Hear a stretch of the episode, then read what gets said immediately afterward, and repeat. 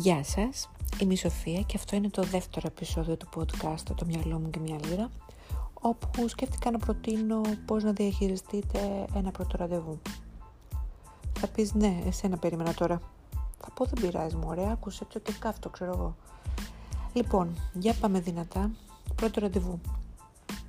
Έχεις κανονίσει, πρώτο ραντεβού, τέλεια, σούπερ, γιούπι και μπράβο και όλα τα σχετικά. Μετά από λίγα λεπτά όμως σε πιάνει άγχος. Όχι τι φοράμε, να πληρώσω, θα αρέσω και αν είναι κάφρος και αν είναι μπάζο, τι να κάνω και πώς προχωράμε. Και σε αυτό το σημείο να είσαι λίγο κάπως χαμένος. Κούλαρε, πάρε τρεις βαθιές ανάσες. Τι δεν σου φτάνουνε; Ε, πάρε άλλες τρεις, ρε παιδί μου. Μη σκάς. Ωραία. Πάμε ένα-ένα τα πράγματα. Λοιπόν, πριν το ραντεβού τώρα, κάνεις ένα πολύ καλό, μα πάρα πολύ καλό ντουζ, ενώ τρίψου, παντού. Μετά, βάζεις αποσμητικό οπωσδήποτε, άντρας γυναίκα. Αν είσαι τώρα άντρας, διαλέγεις μια κολόνια μέτριας έντασης και μην τη λουστείς, έχεις σημασία, δεν θέλεις να την πνίξεις. Τώρα αν είσαι γυναίκα, βάζεις το body oil σου ή το body milk σου, όχι και τα δύο μαζί, γιατί θα γλιστράς και όχι με το σωστό τρόπο, αν καταλαβαίνεις τι εννοώ. Τώρα, όσον αφορά το άρωμα, αυστηρά της ίδιας, ε, της ίδιας εσάνς, της ίδιας ε, απόχρωσης εννοώ, ε, παλέτας, αρωματικής παλέτας. Αν έχεις διαλέξει body milk με άρωμα με βανίλια, θα διαλέξεις ε, και ένα άρωμα με την ίδια μυρωδιά περίπου. Μην τα ανακατέψεις γιατί θα του έρθει μετός. Τώρα τι φοράς. Λοιπόν, πας μπροστά στον καθρέφτη και φοράς τα εσωρουχά σου. Ο άντρας το μπουξεράκι του, το σλιπάκι του, ό,τι γουστάρει. Εύκολο. Η γυναίκα, τα εσωρουχά της επίσης, εύκολο σουτιέν, κιλοτάκι, όμως εσώρουχα που αγκαλιάζουν απαλά το σώμα χωρίς να το πιέζουν. Δεν μας αρέσουν τα αντιαισθητικά εξογκωματάκια από εδώ και από εκεί. Το σουτιέν να αναδεικνύει το στήθος σου όχι να το κάνει εξωπραγματικά άλλο από αυτό που διαθέτεις, δεν είναι ωραίο. Τώρα προχωράμε. Το ντύσιμο για τους άντρες είναι εύκολο, οι επιλογές είναι μετρημένες, αλλά το βασικότερο απ' όλα είναι φοράς ρούχα καθαρά, οπωσδήποτε. Αν είναι και φεσκοπλισμένα, ακόμα καλύτερο. Τώρα για το στυλ, απλά να είσαι ο εαυτός σου και άνετος μέσα σε αυτό που φοράς. Και please, όχι καπέλο, σε ραντεβού πας, θέλεις να σε βλέπει άλλη. Εκτός αν έχετε ραντεβού σε παραλία, οπότε πάω πάσο. Τώρα αγαπημένη μου, κοριτσάκι μου, θα σου, δεν θα σου δώσω εδώ στιλιστικέ επιλογές, ίσως σε άλλο επεισόδιο. Όμως τα ρούχα εννοείται πρέπει να είναι καθαρά και να αναδεικνύουν και να υπογραμμίζουν αυτή που πραγματικά είσαι. Η υπερβολή στον ντύσιμο είτε στην πρόσθεση είτε στην αφαίρεση, μάλλον ίσως δίνει λάθος εντύπωση για το ποιο πραγματικά είσαι και δεν θέλεις ο άλλος να νομίζει κάτι άλλο για σένα, ότι είσαι μια διαφορετική περσόνα από αυτή που πραγματικά είσαι. Τώρα όσον αφορά το βάψιμο, παρακαλώ να κοιμανθείς σε φυσιολογικά για την εποχή επίπεδα, ενώ όχι σαν μάσκα καμπούκι. Θα εξηγήσω αργότερα τι είναι η μάσκα καμπούκι αν δεν ξέρεις. Πάμε τώρα βρεθήκατε.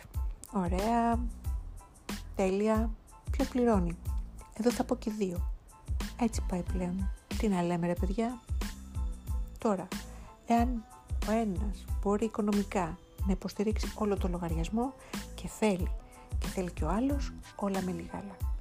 Αν πάλι κάποιος από τους δύο έχει οικονομικό θέμα, κοινός είναι μπατηράκι, κοινός ξέμεινε και δεν έχει μία, καλό είναι να το ξεκαθαρίσεις στον άλλον ε, μερικές ώρες πριν το ραντεβού, μέσω τηλεφωνήματος, μέσω μηνύματος, όπως γουστάρει, αλλά να το, να το εξηγήσει ή ορίζετε ένα καινούριο ραντεβού ή συναντιόσαστε ούτως ή άλλως, απλά ξέρει και ο άλλος που βαδίζει.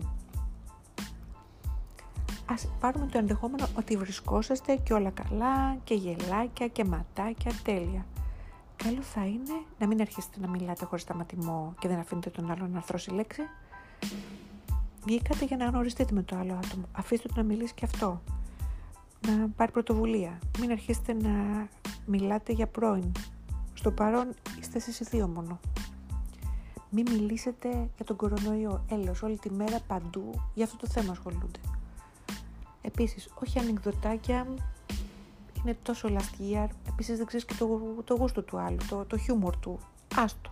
Είναι, δεν είναι ωραίο θεματάκι να ξεκινήσει κανείς. Μιλήστε για ένα τόσο, τόσα θέματα κυκλοφορούν, υπάρχουν. Μιλήστε για ταινίες, μιλήστε για νησιά, για διακοπές, για φίλους, για τα κατοικίδια που έχετε, για τη μουσική, για αστείες σας στιγμές. Και όποιο θέμα σας κάτσει καλύτερα, παιδιά, και θα, η συζήτηση θα, θα αρχίσει να ρέει, να κινείται σε αυτό το θέμα. Το μετά το ραντεβού το αφήνω στην διακριτική σας ευχέρεια, αυτοσχεδιάστε και κυρίως ό,τι αποφασίσετε, απλά το μόνο που μπορώ να πω είναι να είναι κοινή συνενέση. Δεν υπάρχουν φόρμουλες τύπου θα ενδώσω ή όχι και τι θα πει και τι θα σκεφτεί και όλα αυτά. Όλα παίζουν στο τραπέζι, είστε δύο ενήλικοι άνθρωποι που έχετε βγει συνειδητά μαζί. Τώρα, αν είστε ανήλικοι, please, σκεφτείτε και μετρήστε τις πράξεις σύμφωνα πάντα με τη δική σας διάθεση και μόνο με αυτή. Να είστε απολύτως σίγουροι πως οτιδήποτε κάνετε δεν θα το μετανιώσετε μετά. Πάει αυτό. Κλείσαμε αυτό το κομμάτι. Τώρα πάμε στην περίπτωση που πας στο ραντεβού και τρως είτε στα σημεία. Κοινώ δεν σου κάνει κλικ, δεν σου αρέσει το άλλο πρόσωπο, είναι κάπως, δεν σου βγάζει αυτό που φανταζόσουν και όλα τα σχετικά. Αρχικά, προσπαθείς και δεν το δείχνεις, γιατί ας μην ξεχνάμε ότι και το άλλο άτομο ήρθε εδώ με μια προσδοκία ίδια με τη δική σου, να περάσει όμορφα και να αρέσει. Επομένως, φέρεσαι ευγενικά, κρατάς τη συζήτηση σε χαλαρό φιλικό τόνο, χωρίς να δίνεις ενθουσιασμό πέραν του θέατος, το προσέχουμε πολύ αυτό, και από εκεί και πέρα, μετά από μία με μία μισή ώρα, προφασίζεις ότι πρέπει να φύγεις γιατί υποσχέθηκες στη μαμά σου, στην αδερφή σου, στη γιαγιά σου, να τη δεις που φεύγει για 5, 10, 15 μέρες. Δεν πειράζει παιδιά, είναι ένα λευκό ψέμα, αλλά σε αυτή την περίπτωση είναι ότι πιο ευγενικό μπορείς να κάνεις. Χαιρετάς, λες ωραία ήταν, αν είναι μιλάμε και φεύγεις χωρίς υποσχέσεις από ευγένεια και γενικά χωρίς να δίνεις στο άλλο άτομο την ιδέα ότι θα ξαναγίνει αυτό. Μην ταΐζεις τους άλλους κάτι που δεν θέλεις να σε ταΐσουν, άρα μην δίνεις ψεύτικες ελπίδες. Ωραία. Μάλιστα, κλείσαμε αυτό το θέμα του ραντεβού, δεν θα το κουράσω πιο πολύ, μέχρι εδώ μπορώ να πω σε αυτή τη φάση. Θα ήθελα εδώ να, να δώσω έτσι μια μικρή ιδέα του τι είναι η μάσκα καμπούκι που αναφέρθηκα πριν. Το θέατρο καμπούκι λοιπόν έκανε την εμφάνισή του στην Ιαπωνία τον 17ο αιώνα. Η ιδιαιτερότητά του ήταν ότι αποτελούνταν αποκλειστικά από γυναίκες. Ε, λόγω της κατάργησης όμως της μάσκας υιοθετήθηκε ένα μακιγιάζ με έντονα χρώματα που κάλυπτε όλη την επιφάνεια του πρόσωπου.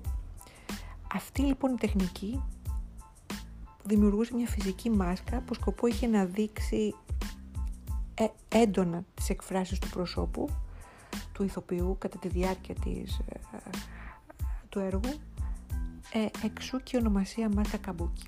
Σας, σας έδωσα και την πληροφορία της ημέρας και πάμε τώρα στο θετικό κίνητρο του επεισοδίου.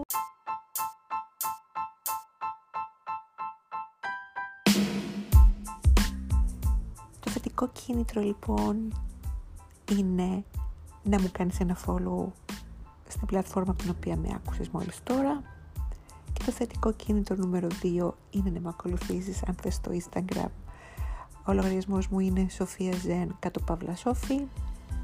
Να μου γράψεις κάποιο μήνυμα στο οποίο θα μου λες τη γνώμη σου ή αν, έκανε, αν είχες κάποιο πρώτο ραντεβού και χρησιμοποιήσεις κάποιο από αυτά που άκουσες μόλις τώρα ή αν σου φάνηκε ευχάριστο το podcast. Τέλος πάντων οτιδήποτε γουστάρεις γράψτε το. Φιλιά. Τα λέμε σύντομα. Bye